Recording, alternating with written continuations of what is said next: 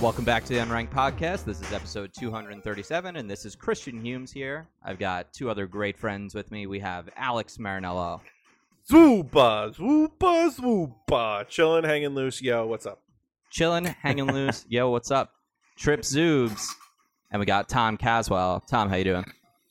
Doing good. Spending a lot of money in the last 24 hours, and it is not the end of the money being spent. But, you know, got to spend money to make money is what they all say. Right, Tuna? Or you can inherit it. Oh, yeah, I guess generational wealth was the option Tom forgot about for a second there. Well, yeah, forgot about that old chestnut. We did. You know, Tom, those are rookie numbers. You're going to have to get those numbers up there. Yeah, going to pump those numbers up. Next Gen's here, sort of. We're going to talk about it. But first, we're going to talk about our 237th Pokemon of the Unranked Podcast. Alex, can you take a wild guess? What was it last time? Oh, the painting guy, right? No, that was a long time ago. Few back. What was last week? Last week was what should have been Hitmon, but it's not. Oh, that's right, the little baby. So this time it's going to be Porygon 2. No, it is Hitmontop. Hitmontop is what we've got here. So Tyrogue is terrible. The pre-evolution they added, and to go along with it, they did Hitmontop. I mean, here's the thing. They did a boxer. They did a kickboxer in the first game. One had strong attack. One had strong defense. And then they were like, let's throw in a pre-evolution. Shows where they come from. And now let's throw in a third, which is a balanced version. It's like balanced attack and defense. So it's not skewed to one direction or the other. That's kind of what Hitmontop is. It's got a spinning head, kind of like a top. Hitmontop. There it is. Sure. Great. It's the Beyblade of Pokemon. There he is. Doesn't look like you know what? This is gonna be great for the video viewers.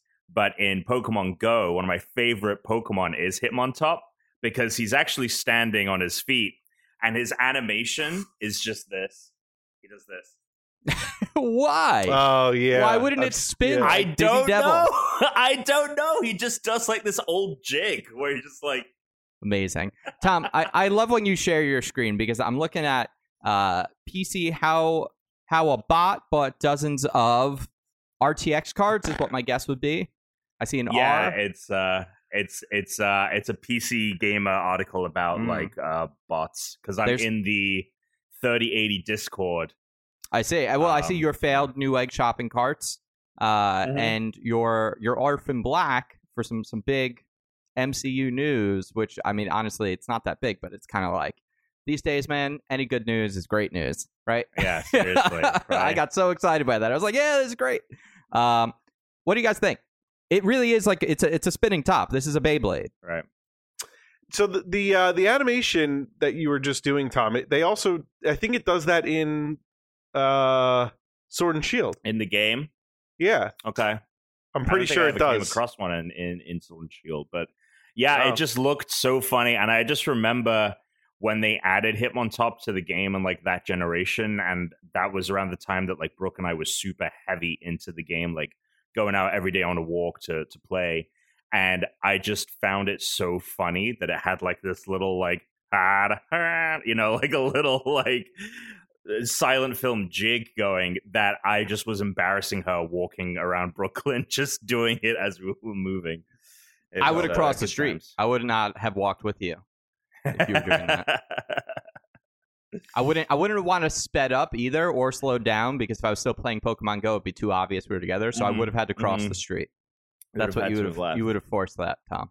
But here, look, it says in the gold Pokemon Pokedex entry, it says if you become enchanted by its smooth, elegant dance-like kicks, you may get drilled hard. It does the most simple dance. So. Right. But it's entrancing. It is entrancing. Yeah, it is. The simplicity captivates you. Ooh, captivating simplicity. What do we have for the trivia? What's the trivs? For trivia? Hitmonlee and Hitmonchan, none of Hitmontop's names in any languages derive from famous people. Because Hitmonchan, Jackie Chan. Right, Jackie Chan. Bruce Lee. Classic. God, you know what? This is really fucking boring. Yeah, it's really fucking boring. Wow. So it's the most interesting thing I would say is its name. Its name in Japan is Capoeira, and it's derived from capoeira. So that's meant to be like the fighting style that it's invoking. But we just went with top over here. All right, well, you know, unbelievable. Yeah. Well, that is this week's Pokemon. Let's move on to not Pokemon. Back to the main show. How's everybody doing? Checking out, hanging loose, Christian. Didn't really do much this weekend. Been reading, you know, classic. So, you know, I'm halfway through the final book, The Guns at Last Light in World War II, Liberation Trilogy. You know, we're in southern France now. We've liberated Paris. So, very exciting stuff here. And, yeah, not really a lot to report on. Just been working and stuff, you know. Yeah, the standard. The standard. Yeah, I really got nothing to report on, unfortunately. Right. Well, there we are. Yeah. Yeah, I'm in a similar boat. Right before we started, I was like, what have I been up to? Yeah. Other than, like, playing stuff. I mean, we did our little recording, patreon.com/unranked podcast at the dollar level. We decided after recording the Jerusalem's Lot talk, let's just do it every week. It's going to take 5 months, even if we do it every week anyway, because there's like 20 stories. Mm-hmm.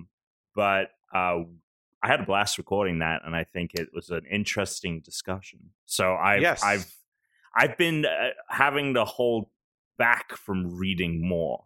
Like, on Tuesday, I read the second story, and I was like, oh, now I have to wait another week to read the next one. Like, good writer. This Stephen King's going places. I really think Stephen King, he's going places. This guy. He's got a great career. You might have a career in writing. This guy you might know what he's doing. You could always read a couple at a time and then just record a couple at a time, so you don't have to do it once a week. Yeah. Yeah. I just want to have that story fresh in my mind and not obviously there are different settings and, you know, these things, but I just have a focus on that story. But yeah, I've been we watched like Orange County. We've been watching like really like cheesy early 2000s films just to like in the background. Heavyweights? Did either of you watch Heavyweights? Teresa's seen it. She thought it was pretty funny. We're going to watch it at some point. I haven't really been home, so I haven't had time. But, you know, so Teresa's seen it. She thought it was funny. Brooke has seen it. She thought it was funny. The two of you. I'll tell you what. We'll throw on some Heavyweights before next week. Throw on some Heavyweights. Throw on some Heavyweights. God. I will say, just throw away. I know I talked about this before, but Taskmaster on YouTube. Highly recommend. I had someone message me on Twitter after he heard that I was watching it, being like, I watch it too. It's awesome. It's really funny. I think Chris will find it funny, but I think Tom will find it funny. Just because you're British. Sure. There you go. Simple as that sometimes. Really. Well, you know some of the comics, I feel like. Right. I was inches away from starting Lovecraft County. Lovecraft Country, sorry. Country, right? Really good. County. Yeah, it's country. Either way. But just didn't get around to doing that. Speaking of Lovecraft, Jerusalem's Lot, am I right? Am I right? Patreon.com/unranked podcast at the dollar tier, 100%. Yeah, 100%. Big time Lovecraft nod in that story. Is that it? I've been playing games. I played. I just thought maybe someone would throw it back to me instead of just going silent. Have you been watching or doing anything? Remember. Usually you take it away. You're like, well, I've been doing. Well, only because no one says anything. I'm like Alex, Tom, and then you both go, right. All right, we're done talking. Are you gonna speak up, buddy? Oh my God, this guy needs his hand held. All right, this guy needs his hand held. Well, No. Hold on. Tom, do you have anything else? Did you do anything else this week? Other than play video games, I did not, Tuna. I really don't think I did it, honestly. I'm extremely interested to find out. Christian, did you do anything this week? I did. Well, I haven't been on in 2 weeks. So I know. So thing. Let's get, you know. So I haven't been on. So I went home this last week and I had to do air travel. And that mostly went well. I don't know what I told you about this so far. I think I texted you. So the flight there. I know nothing. I know about the mask. The mask is the extent of my knowledge. Yeah. No, and you also know about. He also told us about the little mask incident. Yeah, yeah. On the plane. Okay, so all right. Yes, so there was one that was actually way worse, but I was still in shock about this at the time that I didn't even. It honestly makes me almost wretch thinking about it. But the flight back home, fine. Flight back home, no problem, because I had my super mask that I made out of a scuba suit, like a scuba mask. When you say back home, you mean back to the East Coast or returning? Yeah, back to the East Coast. Okay, gotcha. So that was totally uneventful. In fact, because I flew on Labor Day, there was no one at the airport. I literally walked up to the security guy, like through the maze line. And by the time I got to him, there wasn't a single person in front of me. Like he scanned my thing and then there was no one in front of me to even have to wait to like put my stuff through the security. That's how like empty it was. And then the JetBlue flight was sort of set up to, you know, gap seats. No one sits next to you, basically. Middle seats blocked out. I got an exit row, so like no one. It's felt pretty secure and safe, especially because I had like a full face covering. I would say like half the people did have both a mask and a face shield, which is I think what they recommend when you have to go like anywhere really populated, just to like if you're now close to you.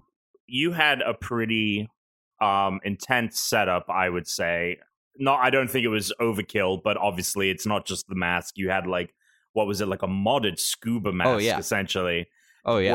Were you getting weird looks or were people pretty much a little bit, but some people had like really crazy masks anyway. And I got to tell you, my mask looked less crazy than a lot of the like mask with the face shield. Because if you've seen the face shield, they have just like this big really plastic ring. Yeah, it comes out like it looks like a really like a retro sci-fi like space helmet almost. Like whereas mine just looked like a full face helmet. You know, it didn't actually look that nuts. I came home one time in my old apartment. And there was something sitting on my desk, and it was one of these face shields. But it was like a really cheap face shield where it was just like an inch thick foam band that you used a rubber band to hold together. And then it had the shield. And then my roommate was like, oh, that's from my mom. She gave us all one. And in my heart, in my mind, I said to him, I was like, oh, thank you. You know, tell your mother, thank you for this. But I looked at it and I was like, there's no fucking way I'm putting this on my They look nuts. Yeah, a lot of people did have the ones with the foam. They look nuts. I just remembered something. Well, I've got a bit, so you're going to have to hold on a minute. No, I'm just reminding myself that I just remembered something. You remind yourself. The other thing I did with the face shield, because I was worried about getting hot with the mask, because it's enclosed, was I put in a PC fan. Basically, I got a PC blower fan. It's 50 millimeters, and I put it right up at the top, which I also had to filter over, like, the input exhaust. I guess it's not exhaust. It's the input. That's where the airflow comes in. And then it basically blew down on my face, and it just felt like I had a fan on my face the whole time. It was great. That sounds amazing. I might wear it was awesome. All the time. I loved it, because my biggest concern with this whole thing was I'm going to be, like, so hot in this on a plane for like 6 hours. I'm going to end up lifting it up and then having no protection. So I had to make sure if I was going to wear this stupid thing that I wasn't going to be hot, which the week I made it, it was 115 degrees in Los Angeles. We lost power. I remember texting you guys. You were like, do you want to play games? I was like, Teresa and I are doing everything possible to run no energy in our house. We're worried about a blackout. And like 15 minutes later, the power went out. So then we had to go in our car for like an hour and a half till power came back just to like blast the AC, bring the dog, you know, so it doesn't get unbelievably hot while we're in the house. But then the trip back, a little different.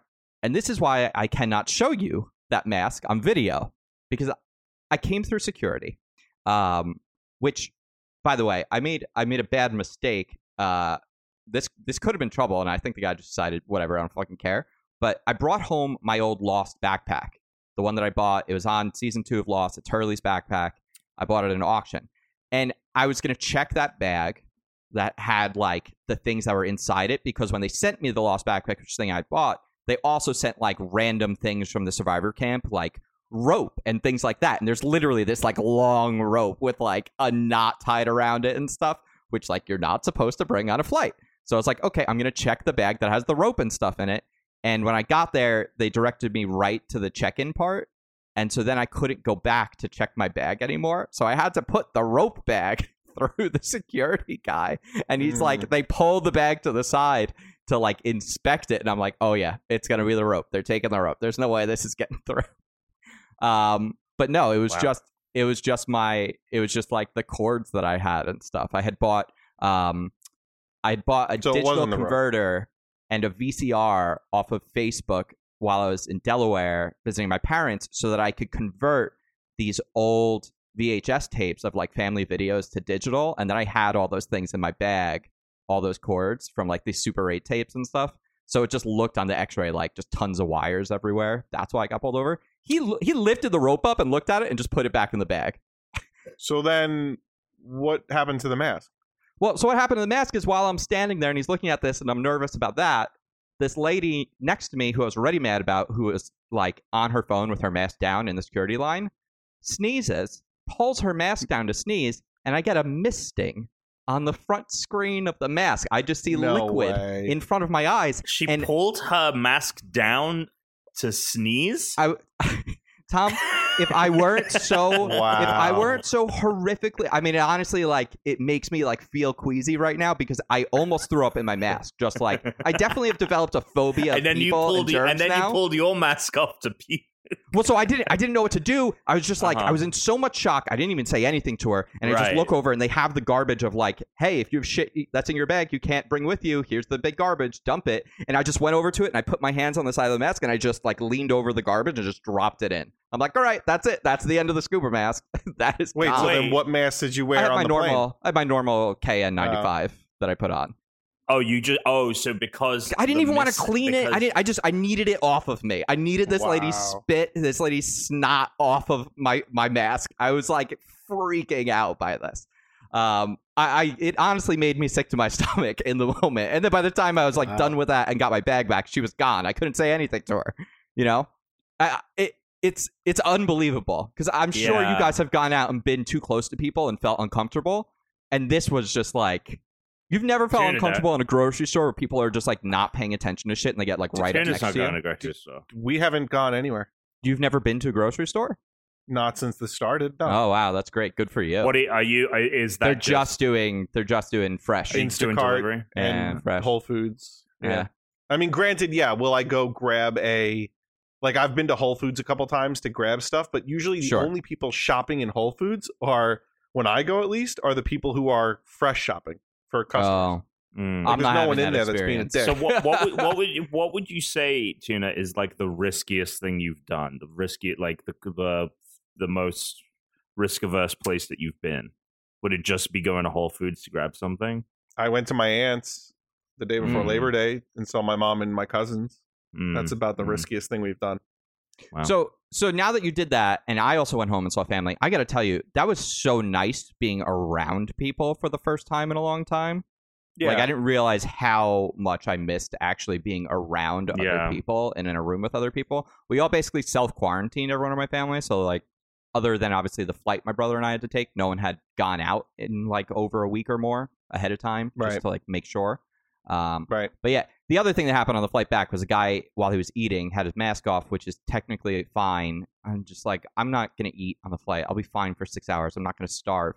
Yeah. But then he like just doesn't put it back on and falls asleep. And I don't want to like try and wake him up or say anything to him because A, what if he flips out? I also don't want to touch him and like poke him in the shoulder. So I had to like flag down an attendant and I'm just like, and they come over and I'm like pointing at my mask and I point at him and they're just like, sir, you need to put on your mask. And he's just like, and he like takes it back out and puts his mask back. How much, like, obviously flights, I mean, some people are different. Some people are weird and like, oh, I love a flight. I'm not one of those people. I'm just kind of like neutral. I would feel I kind of neutral about flights. But I would probably say I lean on the side of, I just want it to be over. I just want to be where I need to be. How much worse is the feeling of flying with everything going on? It was, the time moves so slow. Time moves so slow the whole time. And honestly, if I didn't go on JetBlue, who gives you real, like I was able to stream like YouTube and like Amazon, like it's a free internet service. Like it was real internet. If it didn't have that, it would have felt unbearable. Because at least then I was like just able to text people the whole time and like watch videos. Check Twitter. Like I could for hours just like I watched watch the Lakers, make it to the next round. Yeah, it was great. Oh that was God. That was good. But I could be on Twitter for like 2 minutes, then I'm done. Can't handle it. My the screen time thing. It's like 4 or 5 hours a day on Twitter. Yeah. What? Oh yeah. My Twitter is probably 75% of my phone usage. It's just holy shit. Constant refreshing. It's an addiction. That fucking clearly. Oh my god. It's absolutely an addiction. It's out of control. But hey, what are you gonna do? Do you have anything else on your trip home, or because I do have something else. I have other stuff. If they come to me, I'll bring it up. But that that mass story, man, that was fucked up. That was gross. Yeah. All right. So there's this little old lady that lives across the street, and she's very nice. And back in March, when this whole thing started, we did notice that a ambulance came. And we think picked up her husband. Come to find out, her husband had an ailment of some kind before this, but apparently got COVID in the hospital and passed away. So she has been living alone in the apartment across the street. I've been doing my best to help her out as much as I can. And we've actually developed like a pretty good relationship, me and this old lady. So she just got a new car. I showed her how to put Sirius in it. When the power went out here, she came over here and was like, "Can I charge my phone to my?" This to be a fucking sketch comedy show. I need this. So anyway, she's like, "Oh, can I charge my phone in my car?" I'm like, "Yeah, let me show you how to do it." So we, on the night of the day of the blackout, all this stuff. So and I offered. I was like, "Look, like her car wouldn't start one day." I was like, "It's probably the battery. Let me." So I went and mailed some stuff for her. And I said, look, you need anything, just come over here. So she's been coming over here a bunch. Long story short, she the other day says, my husband passed away. And I'm like, yeah, I'm really sorry. And she goes, he had a lot of old clothes. You look the same build. Do you want them? So I was like caught off guard. And I was like, yeah, okay, sure.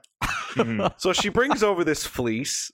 And it's a nice fleece. It's like a Columbia flece. You're a fleece man. You are. I love. I love it. If he had hoodies, I would. Anyway, so she brings over. I want these geriatric hoodies.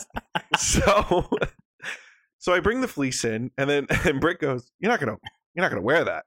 And I was like, "What do you mean?" She was like, "Well, the reason." And I was like, "Yeah." Right.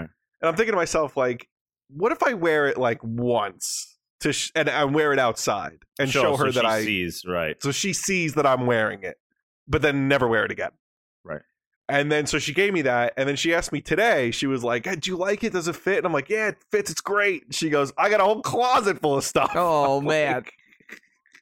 So she's like, oh, like you should come over. I'll give you all his clothes. So I spoke to Britt and I spoke to my mom and I was like, look, I think at the end of the day, I mean, you guys could weigh in on this. But I was like, look, I think I'll take the stuff. Because she actually did say, she was like, I don't want to give these clothes away. I want to give it, you've helped me. I want to give it to you. And I was like, all right, fine. And then I'll take it and then I'll donate it somewhere. Yeah. Yeah. Yeah. Go donate. Is that what, I mean, would you guys, what if there's a nice suit? What if there's like a $500 suit? There could be a great suit in there. Maybe some expensive like dress shoes or something. Might be something nice. I'm very weird about wearing, even the whole thing about the fact that he passed away. Get rid of that. Even if he was, alive and well, I still would feel weird about wearing someone else's clothes. I think that'd actually honestly be weirder. Yeah, almost. But my dad, he had like my shirt. Yeah, I gave it to him. Yeah. That's a Seinfeld. That's a fucking Seinfeld. He showed me how to install stuff on my car. You don't wear it anymore, right? You don't wear it anymore. Well, you weren't around, right? Right, exactly. So anyway, so that's the saga of what's going on here, and that's a sweet. She's very funny. She's hysterical. She goes out more than anyone in this complex. She's out every day, wearing a mask, go to the salon. She's out doing shit. Good for her. As long as she's being safe and everything. I mean, I think she is. But at the end of the day, my only concern, Tuna, to bring this back to a topic that is very near and dear to our hearts. Yeah. I think there was, wasn't there a thing where like one of Carl Pilkington's like family members, this is all I could think about, dude, the whole clock, time. Remember she got an Elvis clock where every hour the cuckoo comes out and it's Elvis and he goes, oh. and someone his like aunt gifted it to his mother or something, and then the mother pawned it, and then the aunt passed the fucking Goodwill, and out in the window that was the.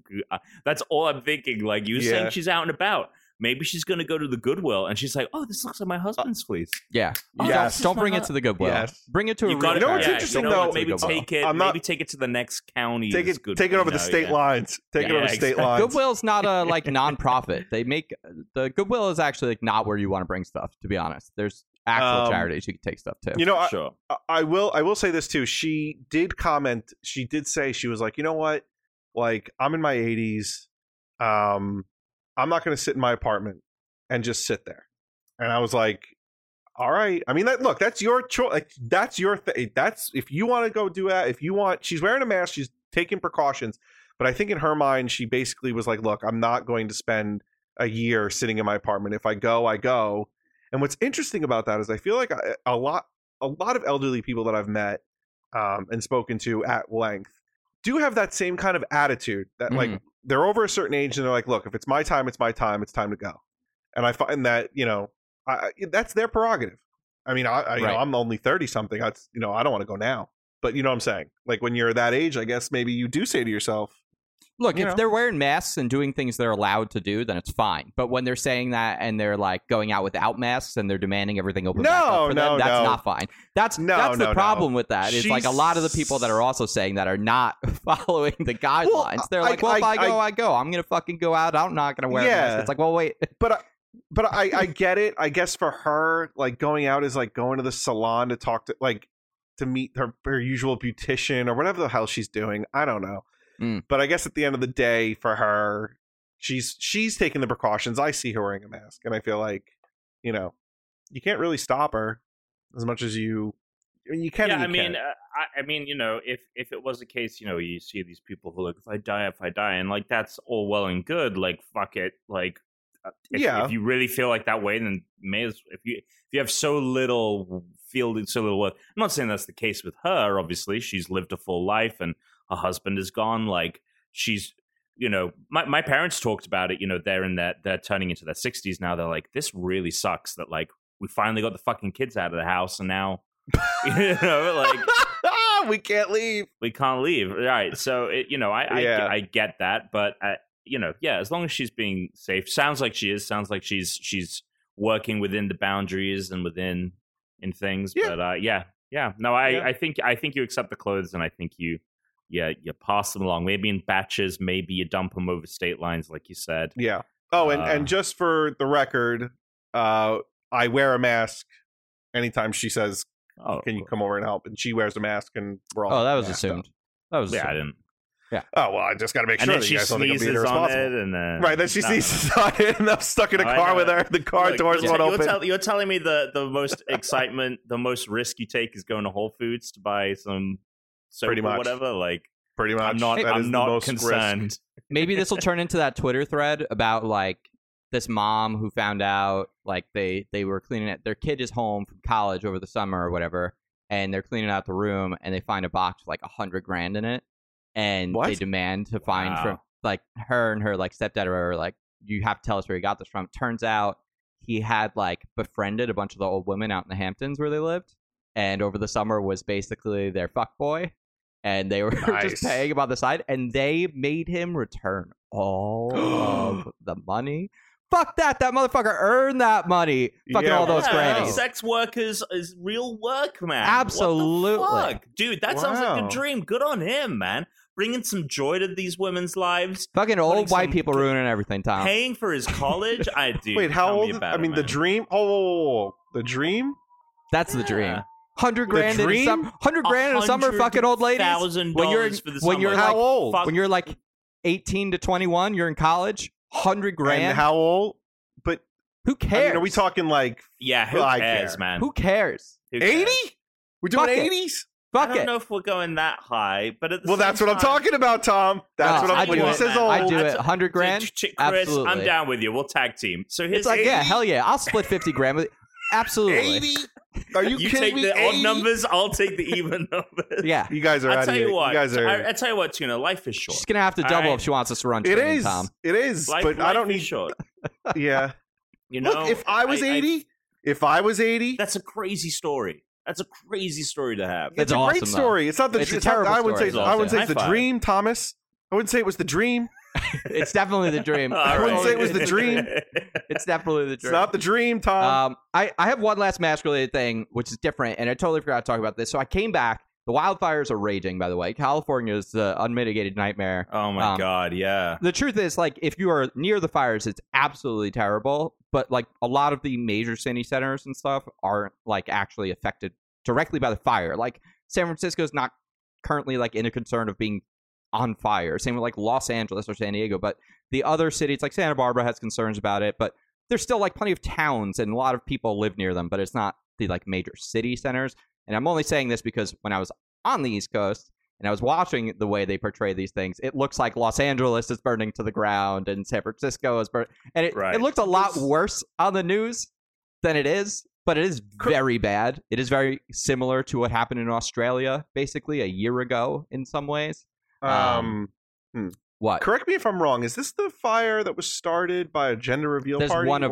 That's one of the fires. The problem is there's a lot of fires. Yeah. There was an unpredictable storm.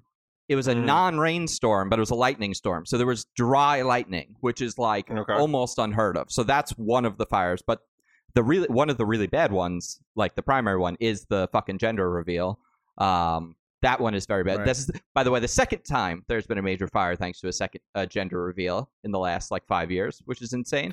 But I came back and I walk in the house and I'm just like, how long has it been like this, Therese? And she's like, oh, well, it's like the air is terrible here. And I'm like, no, like this is. And I guess like she just got used to it because it was just like slowly the air getting worse and worse and worse. Like when you go outside, like you couldn't see like super far away like anymore. Like I could barely see the hills and you could just smell smoke in the air. And like I apparently am one of those people that is sensitive to it because on the days where it says like unhealthy for sensitive, like people sensitive to the air versus just unhealthy, there's different levels of the air quality. I walked outside and immediately like my eyes are like watering, getting red. And like without the mask, like you could like, it's like chalky. It's like chalk dust in your throat. Like you're like breathing in front of a blackboard. But I walk in the house and it's hazy. Like around the lights, it's like hazy. Like if Therese stands on the other side of the room, I'm like, It is like almost like a little, it's like unclear, the air. So we had to go get air purifiers. So now I have an air purifier basically in every room and they were sold out everywhere. I had to drive almost 50 miles to get one other than like Amazon. So the ones I have now finally came in from Amazon. But until then, I had to go to Home Depot, and everyone apparently got the same idea. Apparently went crazy on like TikTok. I'd heard about this a couple months ago when the CDC was recommending it for teachers if they had to be in classrooms and they couldn't get like HEPA filters, like real air purifiers.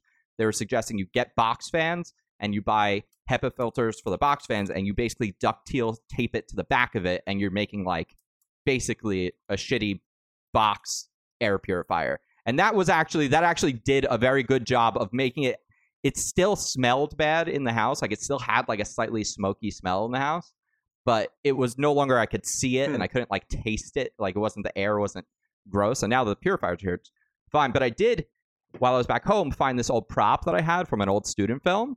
Uh-huh. And it was a real gas mask. And now I have modded this also to have the KN95s in it. So like on the really bad air days now, I'm going out wearing this. Like today, it's okay air because it just depends how the wind's blowing. It is legit Mad Max. Yeah, this is a real legitimate Mad Max over there. Holy cow! My other mask doesn't do the job. Like my other mask on the really bad smoke days. And tomorrow we're supposed to have like a 300 part per million level smoke day, which is like hazardous level. Is essentially what they would say. So what is the situation out there right now? What's the visibility? The fires are raging.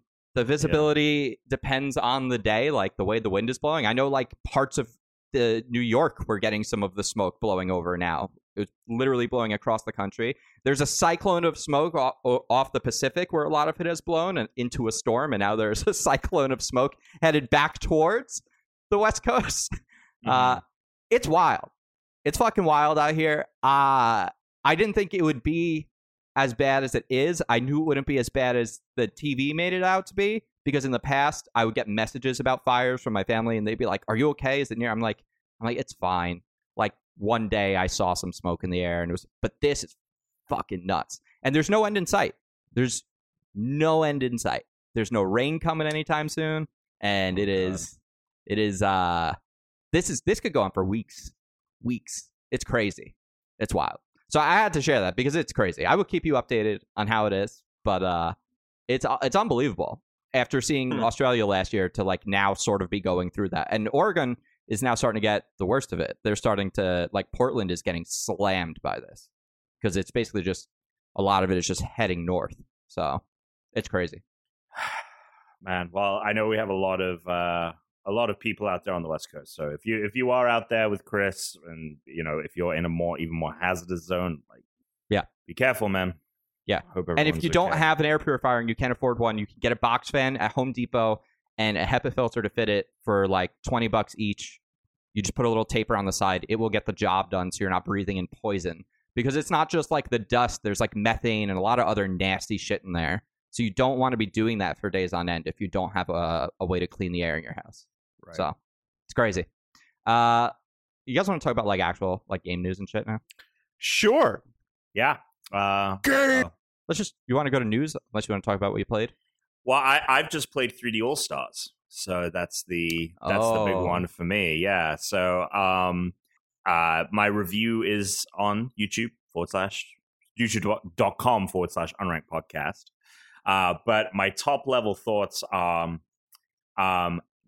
this is a collection to celebrate Mario's 35th anniversary, so the games are, other than having like HD makeovers, preserved for how they were, right? So Sunshine and 64 play like they did back in the day, which I think for people... With one change.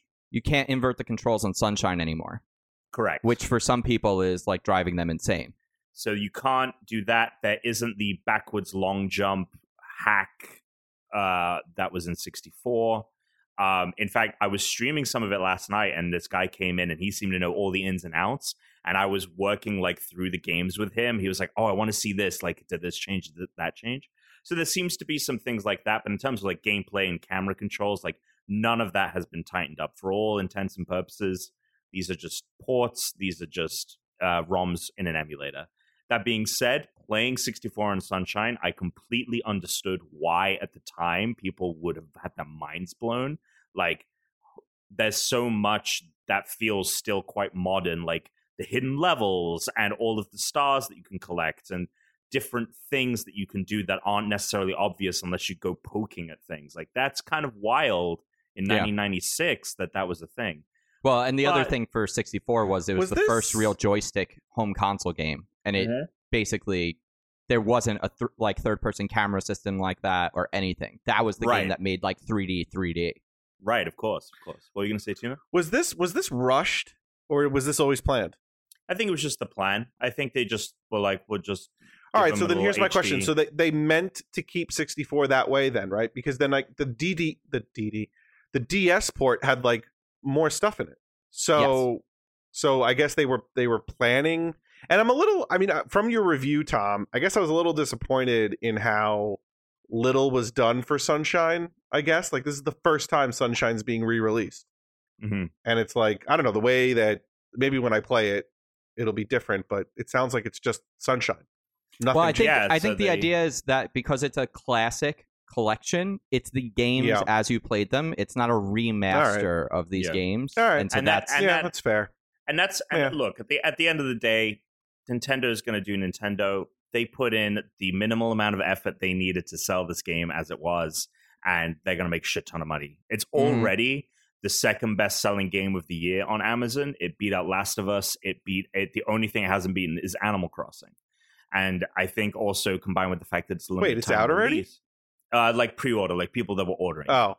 But there are more copies of it I think last week is when I reported the news, there were more copies of that sold than there had been since for Final Fantasy 7 Remake, for a bunch of other games. And it's so funny looking at those numbers, like Breath of the Wild is in the top 10 best sellers on Amazon for every video game this year. That's awesome. That is pretty cool. Like Mario Kart 8 is still there. Like, that's crazy. But yeah, so I Chris is right. Like the justification from like an actual artistic standpoint is here are the games as they were. And I go into my review and say like, this is more about a presentation of their evolution and showing where Mario was and where he's come from. And that's also why there's maybe a justification why Galaxy 2 isn't here, because it's just a refinement of Galaxy versus this crazy jump forward. So maybe we'll get Galaxy 2 re-released in HD like they did with Pikmin 3. I would pay good money for that. Yeah, and that's the thing, because what my ultimate thing at the end was 6-4 and Sunshine were like, cool, that's cool, but it's just too obtuse for me to, unless I am someone that played them back in the day and knew all the kind of quirks and what exactly I needed to be doing and remembering it that way. I was just kind of like, cool, those are great, but dude, Galaxy, you guys were not fucking around. That is one of the best fucking games ever made.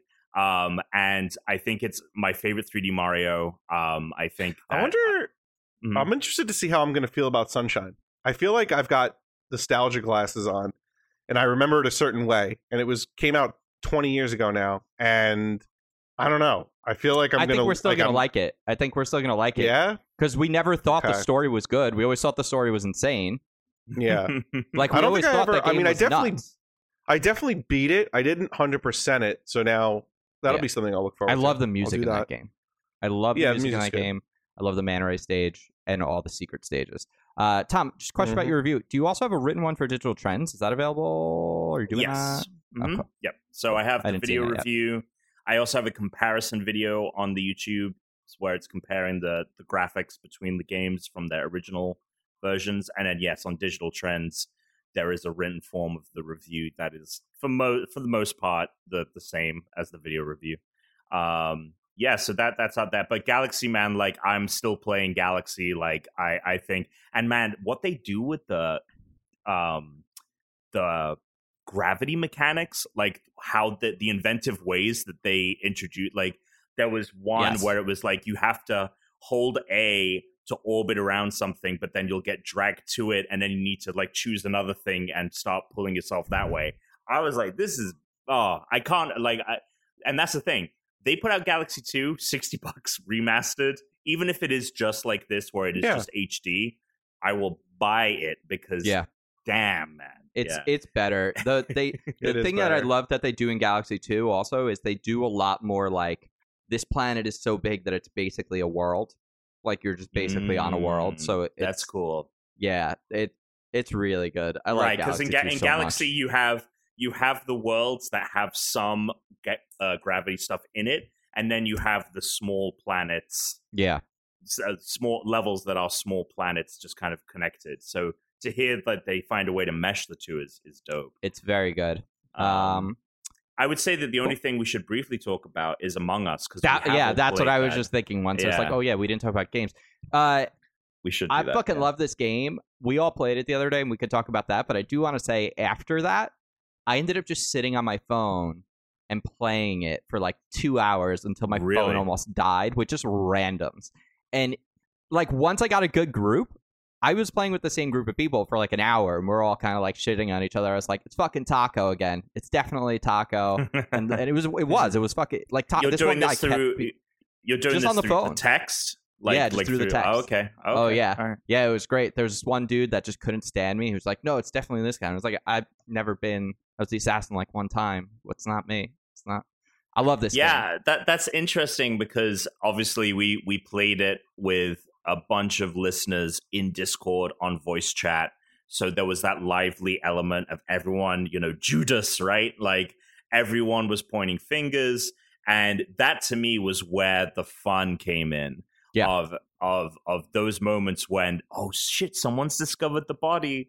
You know, so like to hear that the game is still fun even when it's just through text and it's with people you don't know, that's interesting to me because I in my mind, I don't think I'd enjoy that, but I guess maybe. Well, it was good once I was like, I played with the same group. So it was like, I'd say like some people came and went, but it was me and probably like 5 other people for like well over an hour playing in the same room. So at that point, it was like a lot. You'd see the same names and then you'd see people start grouping up together. Like no one knew each other. So it's like, that was kind of fun. I will say when we played together, it was very hard for me to be productive at all because until you know how to play the game, like you can't plan or like think right. Like it just took me a while to know the layout of the ship, like how to do. I would go to do a task and I'm just like I don't know how to do the task. And I also got fucked by using that European server because my connection was so shit from the West Coast on that European server that I was apparently like teleporting in that game. Yeah, that one did screw you. Yeah, so before we get to what Tuna's thoughts are, just to describe the game for anyone that hasn't played, because I think it's kind of snuck up on people, despite the fact that it's 2 years old, but like suddenly everyone is playing. Yeah, it came out in 2018.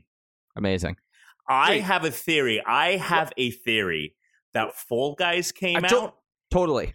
And people mistook Among Us for Fall Guys because they're kind of little bean guys.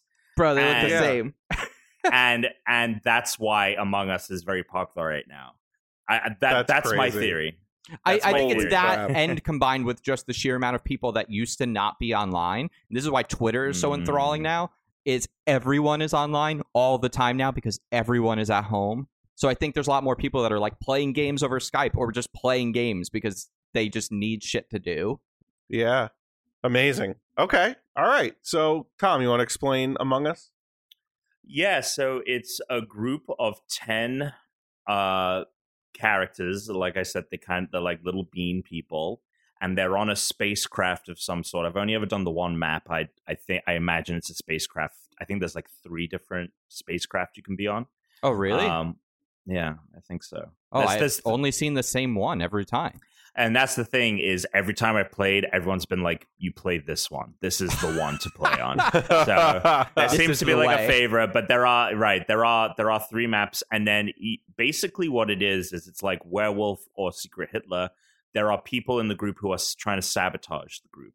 And so you go about trying to do tasks on the spaceship, like eject the trash, shoot the asteroids, and it's all very point and click. There's nothing, because you can play it on your phone. That's the other cool thing, is there's either an app on the phone or there's you can play it on your PC, and it's crossplay. But the saboteur will pretend to do tasks and also sabotage the ship by either shutting off doors or shutting off the O2, causing, everyone else has to go to havoc. And then also murdering people. Yeah. And so when you come across a dead body, when someone comes across a dead body, they can report it, or they can actually just call an emergency meeting, I think. And you can tweak everything. So it's kind of like, okay, everyone can call 2 emergency meetings. There's 3 saboteurs. There's a lot of tweaking you can do. And then you have to determine who the saboteurs are. And that's the thrust. There's a little bit of... if you're playing in a local group with people, you have to kind of play honest in the sense that if you die, you have to not speak. Yeah. Because I could just tell you who it is. Yeah. Online, it's different, though, because if you're dead, you don't get to have a voice or a vote. But basically, when you call the meetings or when you find a dead body and you discuss who could be the saboteur, you vote on who you should eject from the spaceship. And your objective is to eject both imposters before... they outnumber you, and if they outnumber you, you lose. Or, alternatively, you could complete all the tasks before the imposters kill everyone. That's another way to win. Yep. Fun game. It reminds me of The Mole a little bit, Alex. Yeah, a little bit, yeah. It's, like being the saboteur. I gotta say, when I played with this other group, I feel like, so when we played together, it was like 8 out of 10, 4 out of 5, the imposters won. It felt heavily balanced towards the imposters. When I played with other people online, they generally had less tasks and also usually only had one imposter. I kind of prefer that. I like the imposter like really having to like work for his win a little bit more.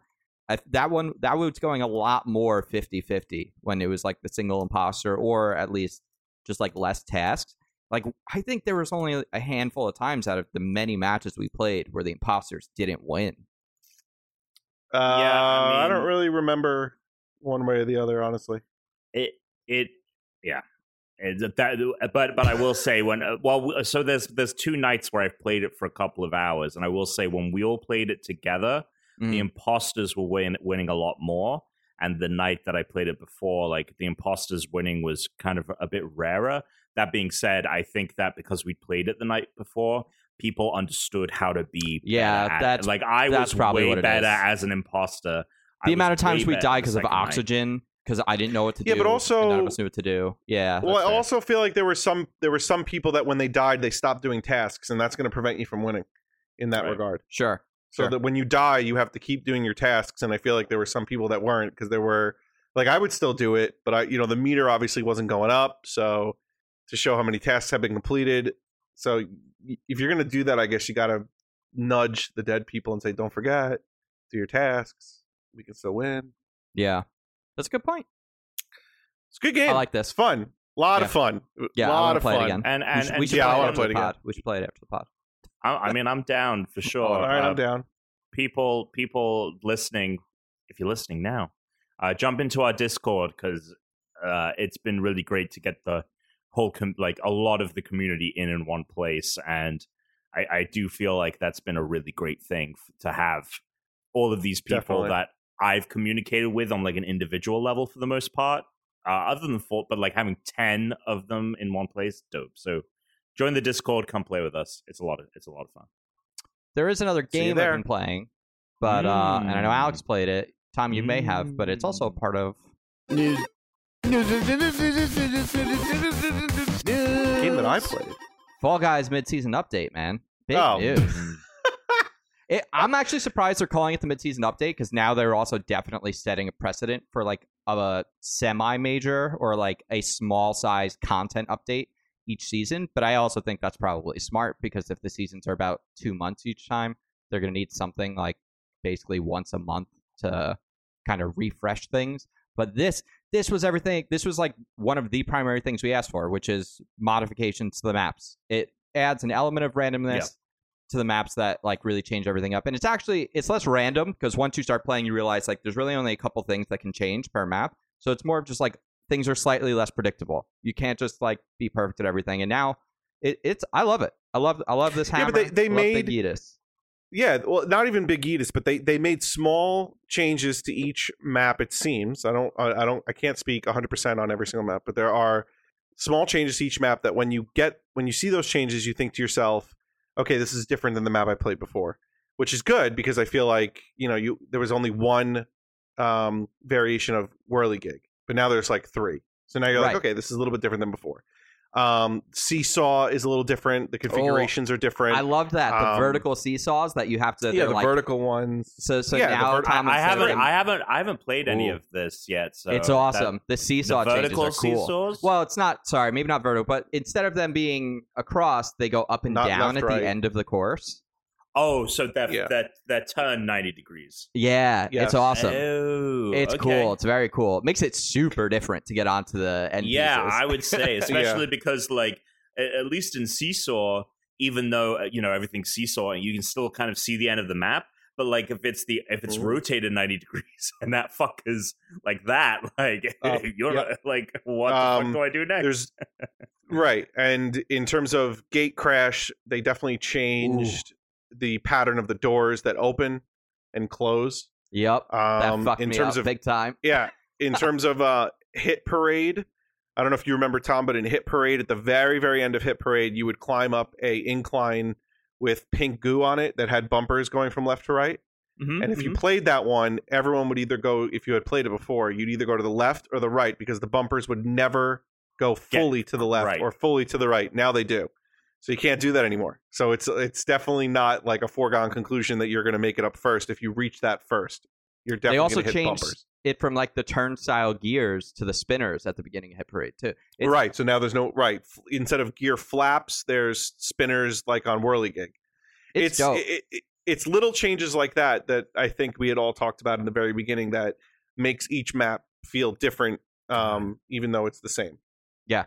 I love it. Now I want to play Fall Guys after this. Hell yeah. We record. Well, like, no, you can't because I can't play. Well, I can play with Tom, but Chris can't play with him. Right. I can play with either one of you, but yeah. Right. Chris on one platform, you on the other.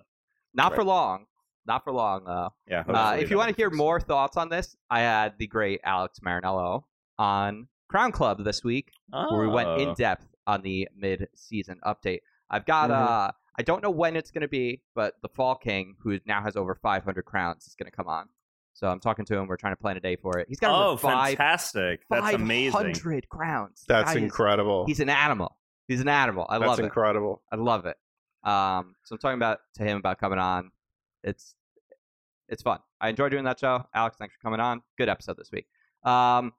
I can't wait to play Fall Guys with you soon on my PlayStation 5 that I pre-ordered yesterday. Yes, we all pre-ordered. That we all pre-ordered. We all four of us pre-ordered. When that text, thank God I was awake and on my phone. Mm-hmm. I was about to call you. I didn't even respond. When Tom texted like Amazon, go, I didn't even text you back. I immediately went on Amazon and was like, okay, here it is. Got it. Done. Like, dude, Amazon was so it was in the basket, hit by done. Yeah, quick, literally 10 seconds. Done. I know. Yeah, it was assumed by everyone it would be at night because that's when because they wouldn't want to bring their main store down during the day, so they would want to do it at nighttime. So if they get slammed and their store doesn't work, they're not missing out on the majority of people buying stuff during the daytime. Mm. Yeah, and I mean, I don't know if you want to get into the whole... Oh, we should get into it, because this was a fucking... I have a couple of complaints about Sony right now. But Tom, if you... Because I didn't get to watch the whole thing. I only tuned in halfway. But what are the major updates and news from the Sony conference? Final Fantasy 16 coming... Actually, I don't think we have a release window, but they announced it. It was at the top of the show. It's going to be the gameplay of 15, it seems. So it's a third-person action game, but it's going to lean more into... I think it's actually set in the world of 14. So it's a more fantasy than sci-fi Final Fantasy. So that was the first thing they announced was Final Fantasy 16. And it's a PlayStation 5 exclusive. It's not going to be coming to Xbox, which is bizarre because 15 came to both. Anyway, then it rolled into the Miles Morales gameplay. Which looked phenomenal. And then later on, it was actually announced that Miles Morales is actually going to also come to PS4, which is so bizarre that Sony has avoided talking about that, but obviously for good reason. But anyway, to me, the reason to get a PS5 and play Miles Morales on that is the DualSense controller. Like, that game just seems so primed to take advantage of like the haptic feedback, so that's like the main reason why I'm stoked about playing it there, plus ray tracing, all that jazz. But anyway, so it's coming to PS5. It's $50. It's $70 with a remastered version of Spidey, the original game, with all of the ray tracing, frame rate, bells and whistles, haptic feedback. So Chris, that's going to be a nice little game for you to jump into. What about me then? Oh, you never played Spider-Man. Oh, you could have, though. That's the thing. You could have played Spider-Man. You didn't. Oh, my God. You're in for a treat. Unbelievable. Oh, I'll get left out. And Chop then, over here. After Spidey, Hogwarts Legacy finally announced the Harry Potter game. Obviously, lots of mixed feelings about that right now, with J.K. Rowling being a real son of a bitch. Yeah, but what have people been wanting a Harry Potter game? Am I lost on this? What is going on? Look, if this were 2 to 3 years ago, I would be losing my mind. This game, like the visuals and the stuff it looks like this game can do, look incredible. But I don't even want to like talk about it or think about it, because I watched that trailer and made me like pissed off that like this was just like it's all right, all she sucks. Toxic waste now. But what about a Game of Thrones game? What the fuck is going on there? Make that. Well, yeah, but that stuff takes a long time. They made a couple. No, I mean a real one. We're talking. We've already talked about this. Like a Skyrim. Game of Thrones is not the moneymaker that Harry Potter is. Not yet. It'll be something. It'll be big. But the difference is people don't revile the end of Harry Potter. They revile the end of Game of Thrones. The books aren't done, and there's not a generation that grew up with Game of Thrones. Game of Thrones isn't for children. Kids grew up with Harry Potter for the last 20 years. Assassin's Creed Odyssey, like Game of Thrones. The fuck? Yeah, I would love to play that game, but it's a different audience and it's a smaller audience. That's the thing. Yeah, there's no Game of Thrones land. You know, they don't have theme parks for it. It's just not. It's not as big. No, it'd be good. It is. It's a mistake. Fucking idiot. I'd play it. So it's a mistake. That trio of games to me, them showing Final Fantasy 16, Spider-Man, Miles Morales gameplay, and then finally we're getting Hogwarts Legacy. If we remove the fact that Hogwarts, very tepid response to Hogwarts, like what an incredible trio of games to land with. Sure. The other that's major, so unfortunate. She should just be removed from it at this point. Yeah, it's yes, yep, couldn't agree more. But that's not fair. I mean, I don't want to say it's not fair, but at the same time, she didn't develop the game. You know, like these. No, these she didn't. But here's the thing: if she was just like if she was an author that just had shitty views, that'd be one thing. But she's the face of the movement against trans. That's the problem. She's. I guess I just feel bad for the people that like. I guess I just feel bad for the people that like spent a whole time. Identity roles are is. I know, but they worked. Whoever worked on it worked so freaking hard on it, probably. And like, I agree with you, but I still feel worse for the trans kids that are self-harming and attempting suicide because of her. And I will feel worse for them, and so I just won't be playing this game. Yeah, someone put up a good video on Twitter of like you're damned if you do, you're damned if you don't. But yeah, like, you are kind of. It's anyway. So those were the three big announcements. We got a lot of gameplay. We saw Demon Souls gameplay. The game looks like unbelievable. Yeah, that looked cool. Lighting.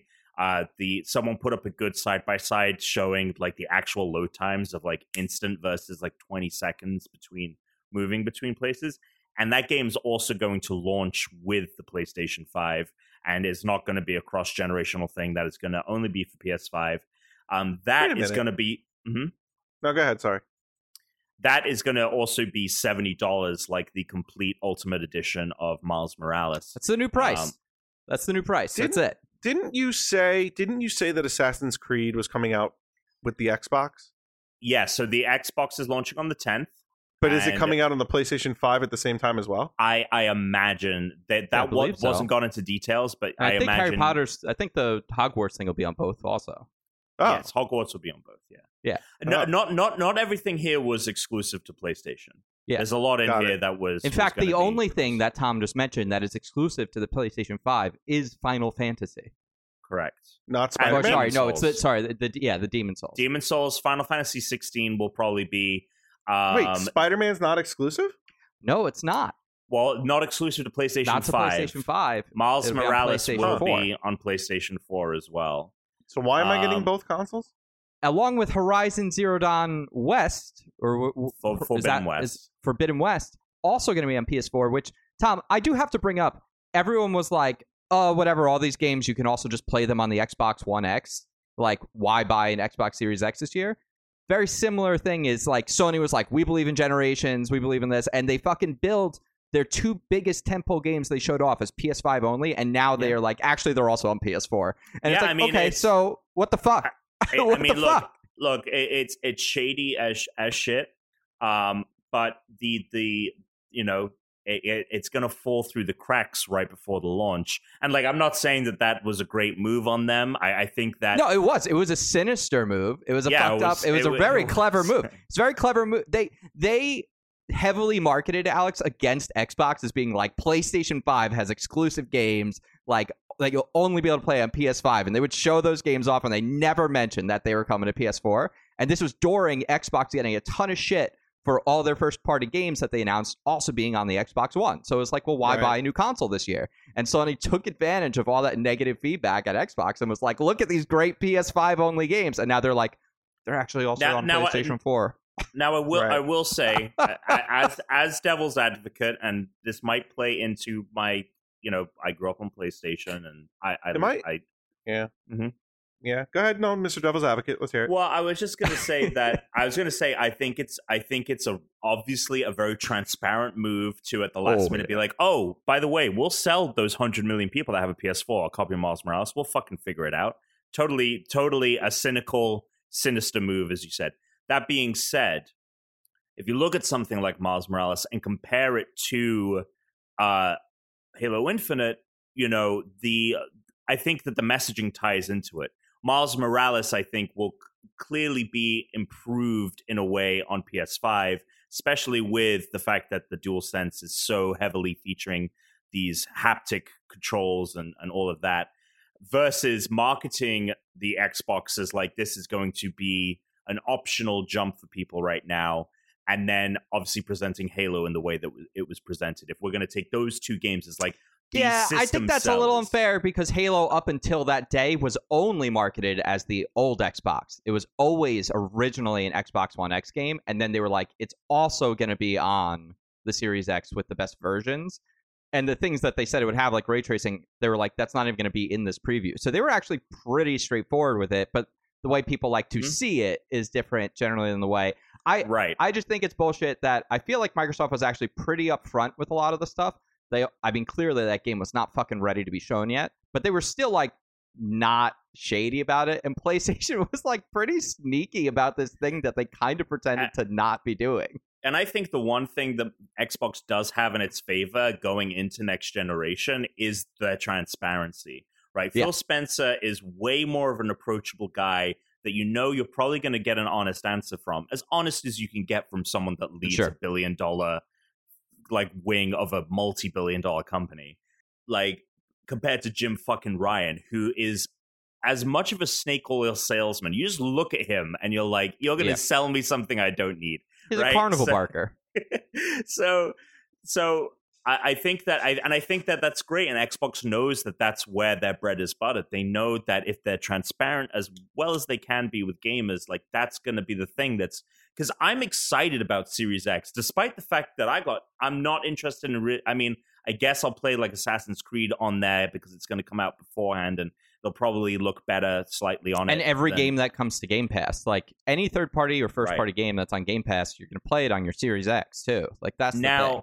Now that leads into another thing that they revealed. They added something to PlayStation Network PS Plus subscribers called the PlayStation Plus Collection. And this is going to be perfect for you, Chris, because things like God of War, Last of Us Remastered, basically any PlayStation 4 title plus a bunch of like ones that were heavily marketed for the PS4 is going to be available for you for free, included with the PlayStation Plus. I'm very excited for this. I'm going to have a very PlayStation holiday season. I'm going to be playing Spider-Man. I'm going to be playing God of War, which I watched the God of War documentary. I'm very excited to play that game. I'm pumped for the sequel. I hope I enjoy it as much as it looks good, but who knows? I'll tell you right now, it's one of my favorite games of all time. I think you're gonna have a lot of fun with it. I think so favorite too. Favorite games of all time. I'll be able to play. I was about to buy Horizon on PC. I canceled that pre-order, and I was like, "Wait, I'm getting the PS5 in a couple months. All I'm playing is Fall Guys now. I'm not touching this thing on my PC." So I'm gonna play the original Horizon. And the game I'm really like weirdly most excited for, other than like Ratchet and Clank, is the game I'm actually most excited for eventually. But I'm really pumped to play Dreams, especially like once it gets a PS5 patch. I've been wanting to fuck around and make stuff in Dreams. We're all going to have PlayStation. I'll be able to like make fucking cool shit for us to go and dick around in Dreams in, because it'll basically be like Forge, like where I can go and make stupid stuff for us to go play games. I'm very excited to play Dreams. Yeah. I'll remake Man Cannon in Dreams. And I kind of like, I think that this is a good strategy for Sony of including a Game Pass like service, but instead of. That was an accident. I assume so. I think it's smart of them to include a Game Pass-like service, but instead of it being kind of like the shotgun blast that Game Pass is, obviously you're getting the bonus of first-party titles, day and date, Xbox. Like that's something that's really fucking awesome. But all the other stuff is kind of like, oh, that's interesting. Like I'll go play that. Oh, that looks cool. But with PlayStation, it's like here are the other than like the ones that came out this year and the year prior. Like, here are the best games that define the PlayStation 4. So I actually think that this was a pretty good move on their part to kind of copy Game Pass, but at the same time, like, do their own thing. I have a theory on this, and it's a very cynical theory, but I actually don't think it's 100% off the mark. I don't believe this is the only reason they're doing that, but I believe that the number one reason people are buying disc-based PS5s is because of all of the major PS4 games they have bought that they're going to want to be able to replay, and they won't be able to play them on the digital edition. But if they have the most important games from Sony, like God of War, etc., like that they made available on this service, then they can go ahead and trade those in and buy the discless version, where they're going to make a lot more money by getting a cut on all those sales. They're going to make more money on the digital edition console. They're not going to lose out on cash with used sales with stuff like GameStop. Like, I think it's an incentivizer for people to get rid of their disc games and buy the discless console. Because if you're someone that has a fuck ton of discs for the PS4, you're probably, if you really want to play those games again, you're probably not buying a digital PS5. And they want you to buy that console. Oh, 100%. And I mean, we saw that with the pre-orders afterwards. The digital one was the one to completely sell out. And I mean, we should transition, I guess, into the pre-order debacle. But last thing, God of War Ragnarok, God of War 2, yeah, whatever the fuck it's calling, that was the most hype one last thing ever. Yeah, it was good. Hell yeah. It was the logo of God of War, kind of slowly unfurling. Ugh. It's frozen over, and it was Kratos saying to God, I want to play it right now. Fuck it. I want to play it right now. I do want to play God of War. I like in 10 years, I want to go play that game, like when I completely forget about it. Yeah. If I can forget about it. It's that logo. It's Kratos saying probably to Atreus, his son, prepare, it's coming, something to that effect. The God of War logo fades, and then honestly, top Ragnarok. 2 games I've ever played in my freaking life. Exciting. Yeah, and it's coming out next year. I'm not holding my breath on anything dated. Sure. Just because, with coronavirus, everything being slowed down, it's coming. Who cares? Right? That's all. Awesome. As long as I'm still here to play it, I'm cool. I will. Again, to be devil's advocate, I will say that PlayStation first-party studios, other than Naughty Dog being this outlier, most of them have hit their dates. Spider-Man was never delayed. Horizon was never delayed. But they didn't have Corona. Never delayed. So they didn't. Yeah, I'm not talking about the dev. I'm talking about the world is more. He's talking about the world. Yeah, and I'm talking about if I'm still here, I'd like to play it. Yeah, sure. Look, if it misses the date by 6 months or a year, I'm not going to care. I'm going to play that game just as much. There's going to be good stuff to play. There's too many games. Like, honestly, there's so many good games, you can't play them all already. So, I'm not worried about it. That looks fucking sick, though. We haven't seen anything. Yep. I just saw the logo. I haven't even played the first game, and I'm excited about it. So that tells you. And then, the pre-orders. The pre-orders, man. Ooh, but we all got one. Even Danny Boy got one when Amazon went live, and it all went smoothly when that happened. But it was literally like the moment that those links went up, you had 30 seconds to nab a console. I was very lucky. They screwed up. It was messed up, especially because they didn't say in the presentation they didn't even say pre-orders are happening tomorrow, which today. Which they said forever ago, we are going to make sure you have ample time to know when they're going to go live. And they didn't say anything during the video. And Jeff Keighley's like, they're going to be available tomorrow in pre-order. We're like, why the fuck are you telling us? But thank you. And then they just start popping off. They just start popping off at random over several hours, different realtors. And then eventually we got lucky. We got lucky.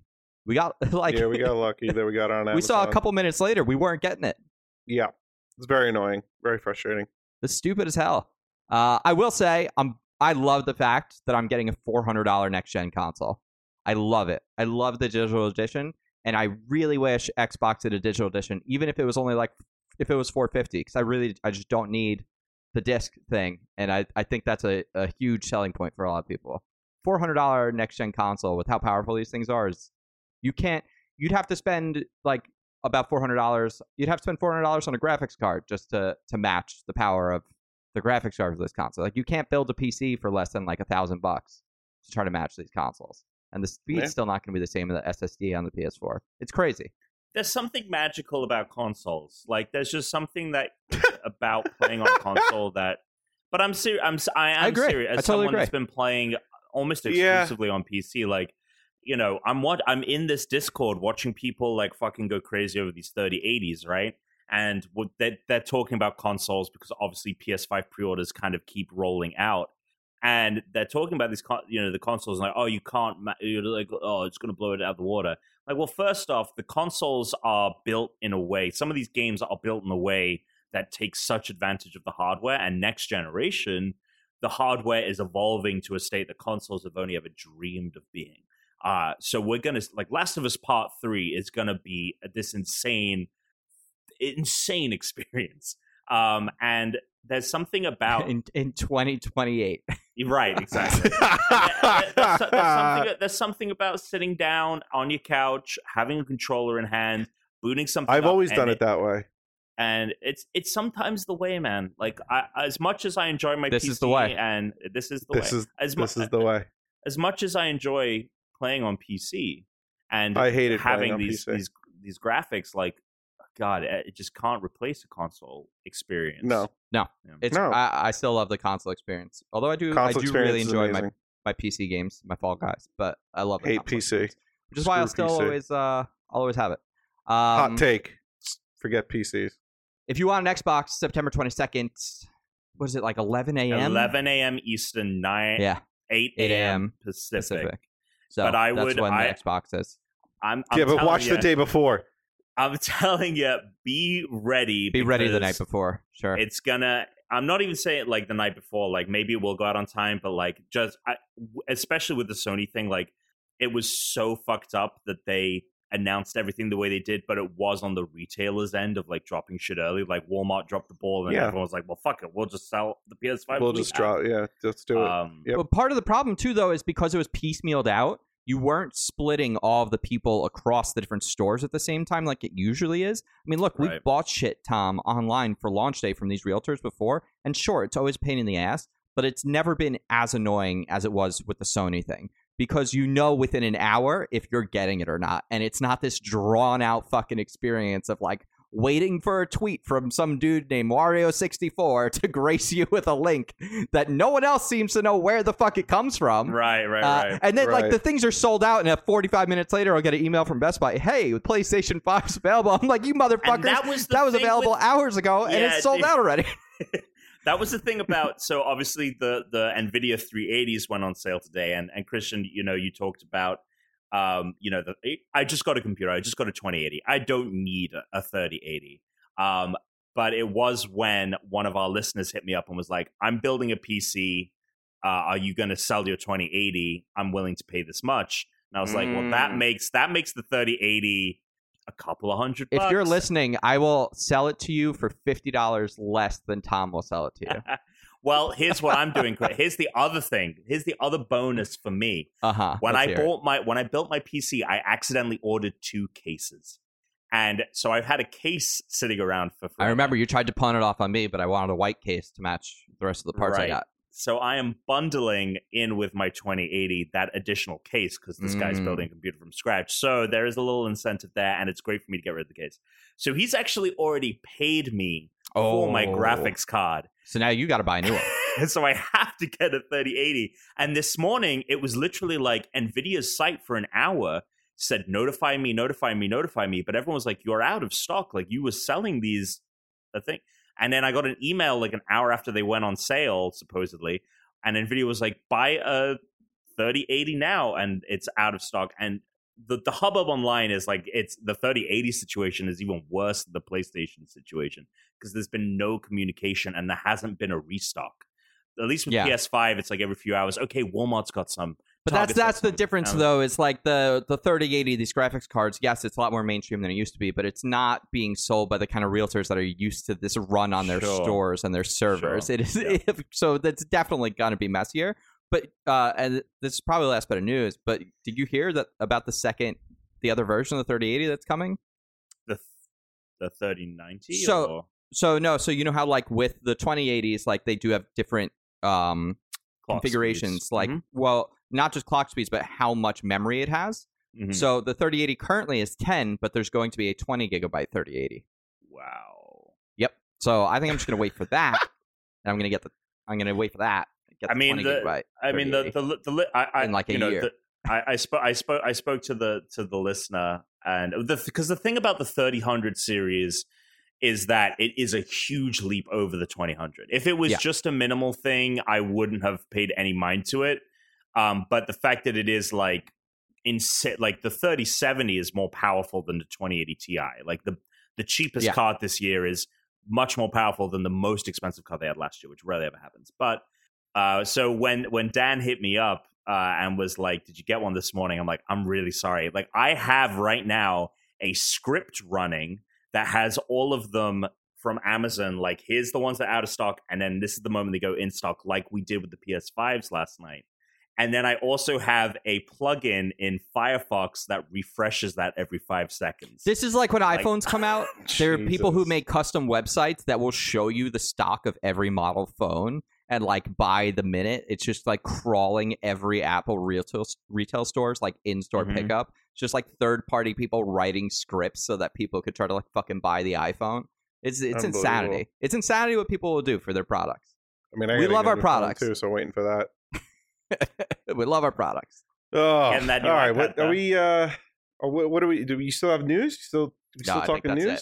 I think we had the PC Nintendo talk. Mini Direct. There's new Monster. I can't hang with these PC talk. I don't know what the hell's going on. I have no idea what's going on. Our PC 3280. Like, finally, no clue. Yeah, out of the basement into the podcast. Oh my god! Fucking representation. Nuts. There you go. Get some rep. I'm sitting here. All right. Dan sent us a cookie. No Dan, but we do have a cookie this time. Does it lose a little bit of charm though without Ween? It does, and it loses, and without the crunch. But he sent it. Right, no crunch. So I'm gonna read it. We got two for some reason, so. I'll read this one first. Just read one. Because I see why we got two, and I think he sent them in the other order. This one. How about another fortune? Secondfortune.com. Oh, no, this is just the back of it, I guess. Well, there's three images here, okay? I'm wondering why we got three images. So the only thing I could guess is two fortunes, but no. All right, so here's the fortune. All right. All the water in the world can't sink a ship. Unless it gets inside. Thanks. That's like a proverb. Stupid. No, dumb. Who cares? I mean, it's fine. Like, I get it. Like, I don't even think it's fine. If you keep your ship in shape, right? Like, dude, it doesn't matter what's out there. You're fine. No, it's literally telling you water in a ship sinks the ship.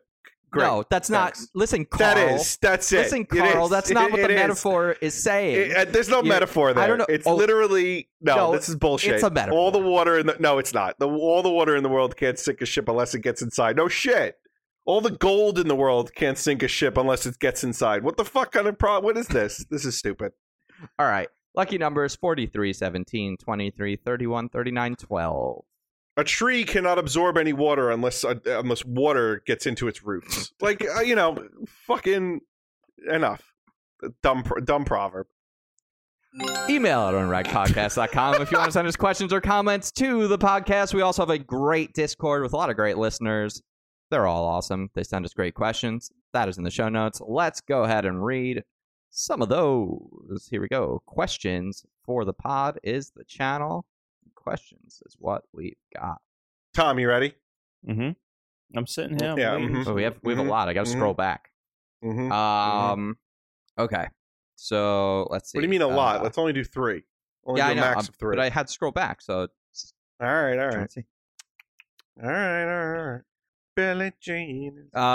Did you guys do this one? Let me know. Did you guys read this last week? Excluding any of the Soulsborne Sekiro games. Yes. What's the hardest game you? Okay. Then this one would have been after, because this is the 12th? Yes, that would have been after. Yep. King Talistar says... It's not a question, it's a comment. So I wanted to create an experiment with casual gamers. I was inspired by another creator from him doing experiments with someone who's never played games before, and I'll do ones of similar situations.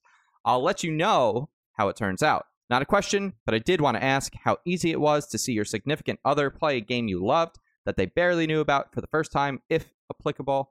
Not Tuna. Applicable. N.A. Watch her, like, pick up fucking God of War, and she's like, oh my god, I'm a gamer. I need my 3080. Where's my 3080? Yeah. And then she becomes a PC gamer, and then then the divorce, you know? Tom, Brooks was playing Zelda, right?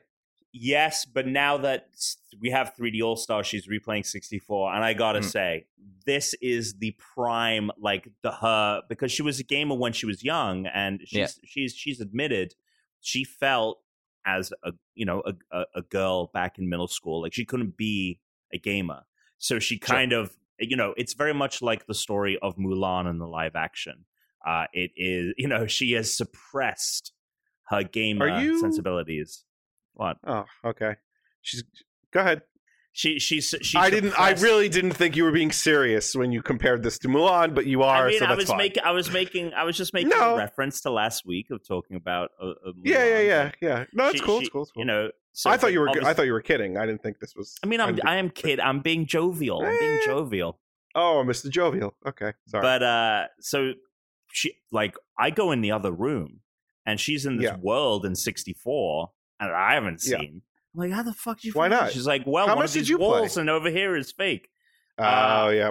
You know, like it's that shit. It's the fake shit behind fake walls that she's like, you do this and that and the other. I'm like, what the? Did you beat 64? No, for your review? Or? I didn't beat 64. Okay. I didn't beat Sunshine. But Tom, the question was a game that you love that they haven't played. That they haven't played. That I would want to.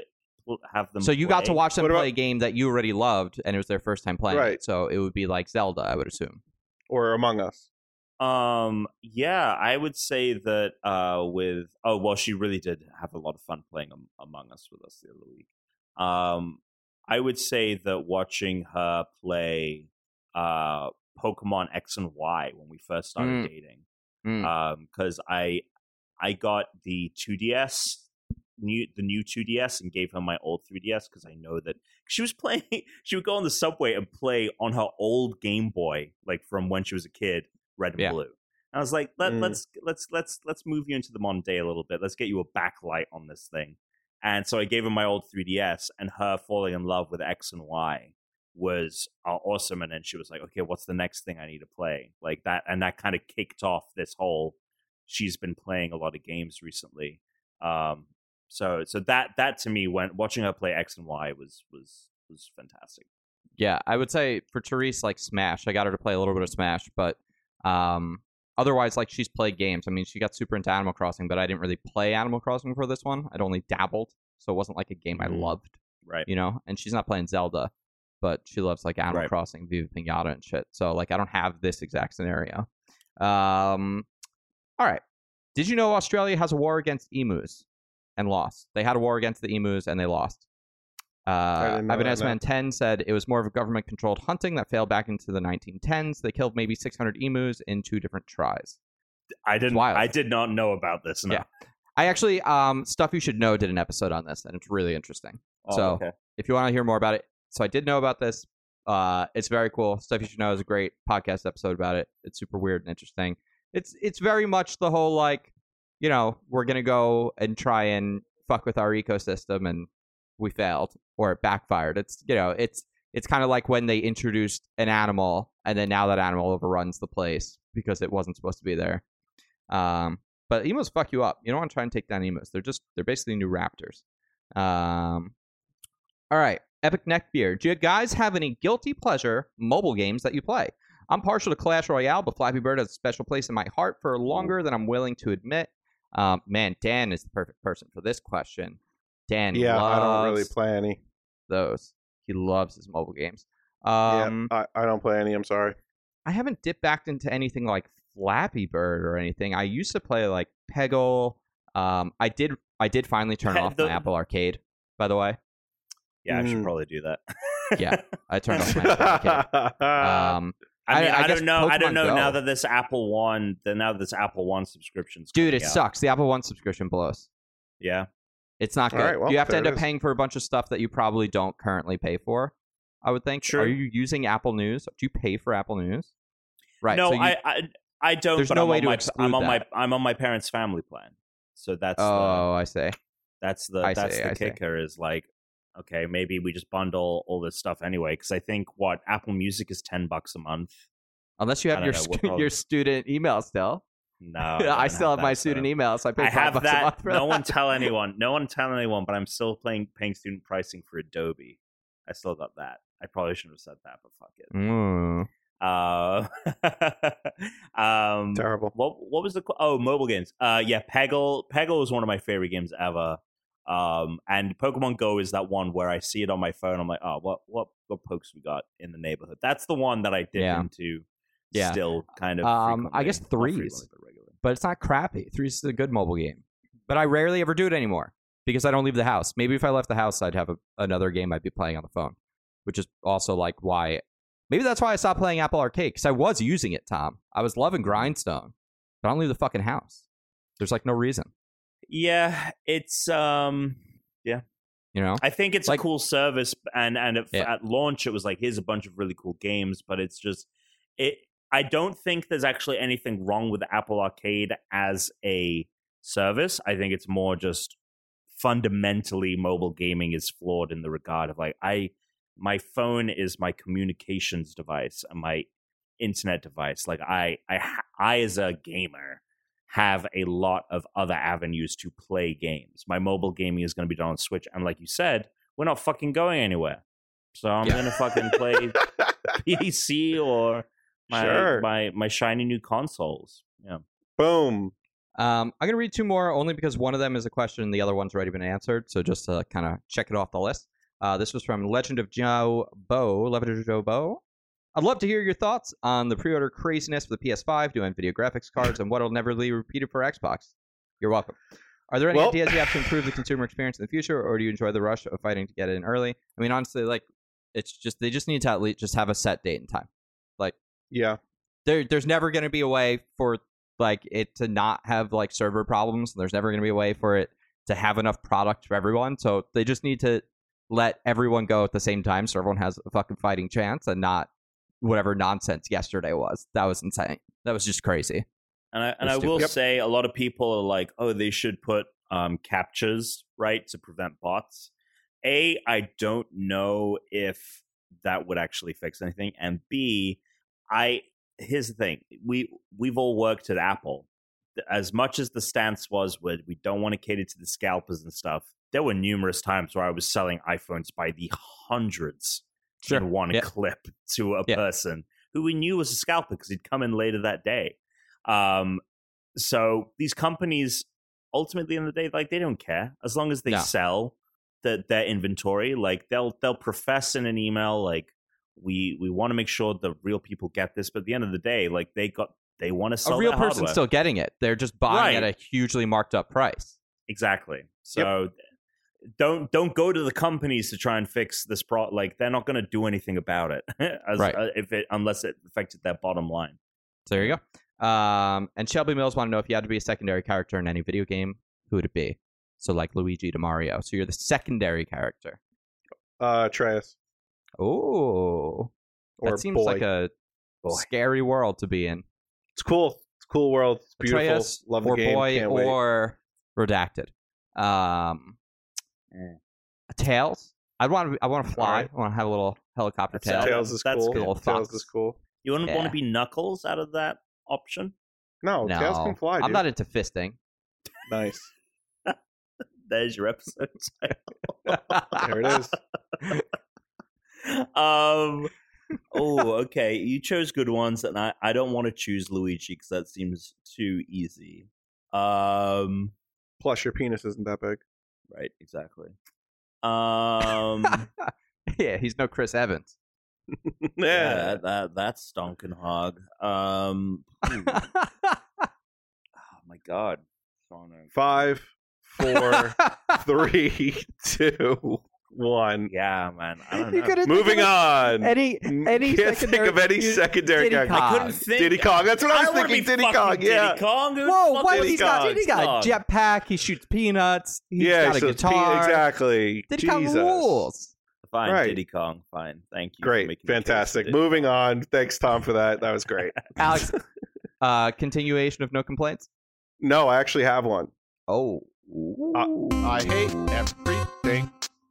The world brings me much pain. I'm lame. All right. So this complaint is because I've been watching a lot of Taskmaster on YouTube, and just YouTube in general. A lot of YouTube has been going on. I don't know if you guys have noticed this, if this is just something that I've now noticed for whatever reason, but the number of ads is out of control. Unbelievable. It's out of control. They're trying to force us to buy the thing.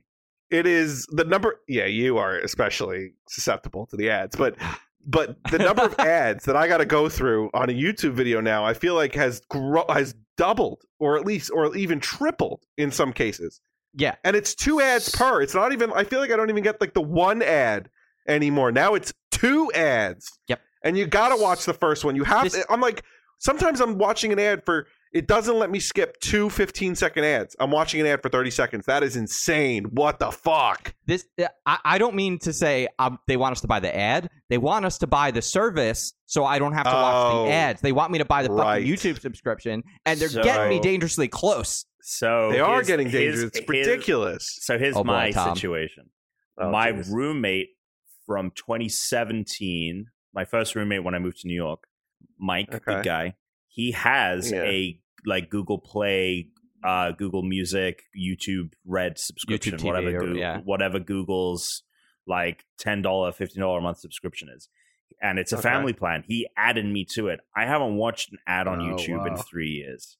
So they will put entire videos. So YouTubers like hour-long videos can show up as an ad, and they will just continue to play unless you skip them, Tom. It is God, unbelievable. Really? Like I thought once that my video ended and it just was auto playing, and I was doing stuff in the kitchen, and then I came back in and realized it was just some jackass who paid the ad money to like put his thing inserted into other people's videos, and it's just playing his video in the middle of the fucking thing I'm watching. Absolutely insane. I mean, it's absolutely insane. The number of ad breaks and the number of ads I have to watch, not being able to skip, is just insane. It's just stupid. And this is what we get for killing TV. I don't even understand. I'm not even paying attention. If you want me to pay attention to your ad, make a 5-second ad. Geico does it. Apple does it. Fucking make a 5-second ad. I'll pay attention to 5 seconds. Yep. I'm not giving you 15. I'm skipping it. Yep. Fuck you. Yep. Ridiculous. Anyway, you want to play a game or something? I'm over this. Well, I was gonna say I did want to mention. Obviously, Twitch has now added mid-roll ads to their platform. Fuck, this is ridiculous. And everyone stop buying shit.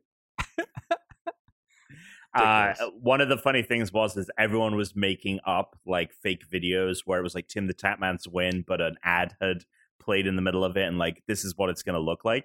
And then literally last night, someone was like, yo, it actually happened, and they tweeted out their video of them reacting to the PlayStation conference, and it's like, boom, Harry Potter game, and that person's watching like the PlayStation Twitch stream. They're like, oh my god, it's finally happening, the Harry Potter game is here, and then boom, it cuts to some Amazon Prime show, and they're like and they're just like sitting there because it's like a 30-second ad, and they're like, Twitch, fix this, like, and then when it cuts back, like the preview for the Harry Potter game is almost over. Like, it's bad. You got to figure your shit out. Yeah, not good. Ridiculous. You guys want to play a game? Yeah. Yeah. Yeah. All right, tonight we're going to play Game or No Game. Return to a classic. Haven't had one of these in a while, so if you're new to the show or maybe you forgot how the rules work, here's a refresher. I have 5 titles. These games are relatively unknown or mobile or from Kickstarter, and for each game I have 2 descriptions. One of them is real, one of them is fake, or, quite possibly, neither of them are real. Maybe the entire concept is fake. These guys are going to take their guesses, and we're going to see who gets the most right in Game or No Game. You guys ready to play? Mm-hmm. All right, so for this, Alex, since you can't text me the answer, I'll just text. Go ahead. Yeah, Tom will text, and you just remember. You just tell me when. Yeah. Yeah, you remember what you chose, and we'll go through them one at a time. Well, I could tell you after Tom texts. Okay. I'll just say it. And I'll just write down what you're putting, because that way you're not like adjusting your answers based on reveals as well. Exactly. So, yep. Mm-hmm. All right. That's right. All right. So your first game title. So with all of these games, I found the game and then I wrote the description for them. So none of these descriptions are sock, just so you know, as a reminder. All right. First title is Aromatherapy. Aromatherapy. A scratch and sniff memory matching game. Use consumable stickers sold in packs and place onto rooms for one another. Objects like linen bed sheets, oak desks, flower arrangements, and more. Players are tasked by using scent only to match with the correct items and reconstruct rooms from memory. The second option, a narrative adventure game where the main player embodies Cassandra, a late 30s woman who recently lost her husband and son in an accident along with her sight. Navigate her childhood home using familiar smells as she is recouping in the countryside to ease her physical and emotional pain. And option 3 is neither of these are real. So you have Aromatherapy. And once Tom sends me his, Alex, you can... I've sent it. I think they're both bullshit. Okay, they're so you're bullshit. Guessing a fake title. See. Okay, gotcha. So you're going fake title. All right. Second title, Planetary Engineers. Planetary Engineers. A solar system simulator where players are tasked with creating their own space in the galaxy. Beginning with a new star and massive dust clouds, players can adjust, set, and modify systems to create that perfect Goldilocks zone and ultimately support life. Option 2. The year is 2043, and the Earth has reached cataclysmic events of extreme weather, desertification, and global warming. It is now too late to slow the process, and it's up to the planetary engineers to create large-scale systems and simulate how we can reverse the damage that we have. Carve massive rivers and islands into continents, and create massive-scale carbon capture systems, solar farms, and every crazy idea you can think of to help save humanity before the Earth is completely inhabitable. And option 3, or C, fake. Yeah, I definitely... blah, blah, blah, blah. I mean, the number of times I think Tom... I'm going to choose B for this one.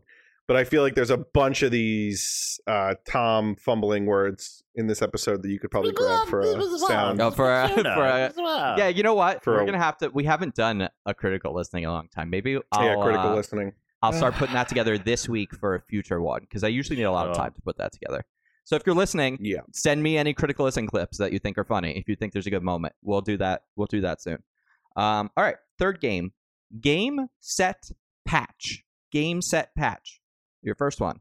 A game dev simulator where you play a contractor always showing up, it turns out, for the day one patch. That's right. Games are launching on Cream, the world's largest online distributor of virtual games. It's up to you and you alone to create one-day patches that'll make these games run correctly. I don't know why I fumbled that one so bad. Now I just need a little drift. What flavor? Oh my gosh. Classic lemon. Classic. The second option for Game Set Patch, a virtual reality tennis game where players can use different systems of code or viewers on Twitch can live modify the game experience, changing players into pong paddles, balls into explosives, and points into colors and other wild concepts based on the code that they input or vote on. It's kind of like Hyperscape. And, of course, the third option is fake. I really feel like I could be either way on this. Might get it, might not. Did you send it? Yeah, I did. Yes, he sent it. A is my guess. Okay. All right. There are two left. The second to last one is Wild Wild Quest. A simple virtual reality game where you and a friend can have a real showdown at high noon every day without any of the pain, but with all of the first-person outlaw experience. So that is option Wild A for Wild Quest? Yes, Wild Wild Quest. Uh-huh. And the second option, a tabletop RPG for up to 4 players set in the Wild West of North America in the late 1800s. It has outlaw encounters and a hidden cache of gold for you to discover. And, of course, the third option, fake. Can you read that second one again? Yeah. A tabletop RPG for up to 4 players set in the Wild West of North America in the late 1800s. It has outlaw encounters and a hidden cache of gold for you to discover. All right. I sent it. I picked B for this one. Okay. Okay. Interesting. It must be weird for Tom to know which things you're picking. To know what I... Yeah. And the final one. 7 Swords. The 7 Swords of Essoan have been missing for generations. Ever since their disappearance, the magic which once protected this great kingdom has waned. In this third-person action RPG, you must restore order to the world and recover all 7 swords before creatures of the underworld destroy the last remnants of a once grand civilization. So third-person action RPG. And the second game, a side-scrolling retro roguelike. Defeat the 7 guardians in the realms of Ra. Each guardian protects a portal to the next realm, and the only key to open it and escape this labyrinthian nightmare are the swords they wield. The afterworld of Ra will continue to restore your body for endless torture unless you can defeat all 7 guardians and escape. Or option 3, fake. Sent. Bullshit. Okay. All right, let's go through them. I gotta say, Chris, the descriptions this week, impressive. If any of the I assume some of these descriptions were made up. It's tough. Well, half of them have to be made up because if every single game is real, I still had to make up one for each. Sure, I just didn't know if maybe you stole a description from another game and just you could do it that way, I guess. But yeah, anyway. All right, aromatherapy. What did you guys guess? Did you guess the scratch and shift tabletop game or the narrative adventure game? I didn't guess either one. Right. I guess B. All right. So you went with the narrative adventure game, and Alex guessed that it was fake. Tom, hate to say it, this is a fake game. Alex got that one right. Well done, buddy. So that is 1 point. Thank you, Alex. You know what's great? You know I can't be cheating because my phone is being used as the... Yeah. This is hard to cheat on anyway. It is hard to cheat on. Yeah. You have very little time to try and Google these names and see if it's right. The game I'm describing. Anything what the hell you're talking about. Yeah. Yeah. All right. So first point to Alex. Planetary engineers. So is it a Kerbal Space Solar System simulator or is it a planetary Sims game? I said planetary Sims game, right? I said B. Pretty sure. You went with the geoengineering game. And I went with A. I went with the Kerbal Space like title. All right. I like when you guys split because it means you both can't get a point, except neither of you did because both of them were fake. No. Fake out. All right. Game, set, patch. Game, set, patch. Game dev simulator, where you're putting in day one patches for games as they come out on Cream, or the virtual reality tennis game, where players and viewers can patch in the game, adjusting the game you're playing while you're playing it, or fake. I said A. Okay. This. And Tom? I said fake. Oh, sorry, Tom. This one was A. Oh. No, I'm kidding. This was fake. Tom, you got every single fucking every single game is fake. Every fucking thing is fake now. That's my guess. 2 games left. Wild Wild Quest. So is it the virtual reality game where you have a showdown? No, it's not. Or is it the tabletop RPG for up to 4 players? Alex? It's not that either. I said B, but I'm assuming it's fake now. I said it was fake. And Tom gets a point. This was another fake game, Wild Wild Quest. But boy, that Oculus Quest 2 was shown off. And God, I hate Facebook, but boy, do I want a VR system. That's all right, come on. Let's figure out if we have a tie or if... Seven Swords. Yeah. Is it the action, third-person action RPG where you have to restore order to the world? Or is it the one based on roguelike?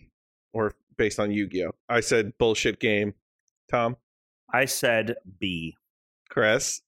It's fake, meaning we have a tie game. And there's a cat on the left. Oh, my God. Tom, do you want to guess or do you want to give Alex the honor of guessing as to which cat is on my left? Oh, the cat. I'll guess it's Milo. Oh, it's September. No September. Yeah, Milo's too chill. So Milo's not going anywhere. What do you know about his fucking cats? You don't give a shit about his cats. You know nothing about these September cats. September walks around. Milo doesn't walk around as much. That's true. Fact. September's always here. He's always clingy kitty. Fact. Clingy kitty. Fact. That's actually a good point, Alex. Like, that's when in doubt, really you should always guess. When in doubt, September. Go. Well, now you can't probably use this because now I've given away my strat. That's a good point. Seriously, I was going to say. Maybe I'll do how many cats are in the room because it could be 0, 1, or 2. So there All right, well. Congratulations to Alex on today's game. Thank you. Tom, thanks for enjoying the descriptions for these games I made up today. Yeah, it was good. It was tough. It was tough. But I should have just kept the fake train going. You gotta go. It's more of a game of what is Chris feeling, what is Chris thinking, yes, what is the mood that he's in. Here's the thing about that, Alex. Yeah, I've said this in the past. I have eliminated that factor from it because I only now, when I make this game, I only go to random.org and I put in 0 through 5 and whatever number it gives me, that's how many fake games. And I got 5. So they're all fake. So I also, when I get real games, I have it randomized what order they're in. So there's no like fake real. God. Because I want to eliminate the factor of what I'm thinking in it. Right. So that way there's, you just have to pay attention to what has been written. But regardless, it's still, I guess, a part of that. No matter what. You're going to play us out? Oh, I'm playing us out, baby. Let's start with Alex Marinello. All right. Tuna Targaryen on Twitter. Tuna Targaryen on PlayStation. And Tuna Space Targaryen on Xbox. And Tom, Great Pritam Caswell. Great Bretom, as Chris said, on each and every platform. Go check me out on Twitch. We are giving away 2 copies of 3D All-Stars over the next couple of weeks, and it's very simple to come join. So come jump over to Twitch, Have a good time. It's a good time. Come join the Discord. Play Among Us. It's a good time. It definitely is. It's a great time. I love playing with our listeners. I love having them in our Discord. I'm about to start streaming. I'm recording for the first time, Tom, on this show from my office for the first time right now. So I'm hoping to start streaming next week and come October, have my stream legs and be able to set a stream schedule. So almost there. I'm at Christian_Humes. We are at the Unranked Podcast. If you want to get me at Twitch or on Xbox, I'm the Chooms, the Chooms. Until next time, everybody. Can't wait for next gen. Stay unranked. Suck it, suck it, suck it, suck it.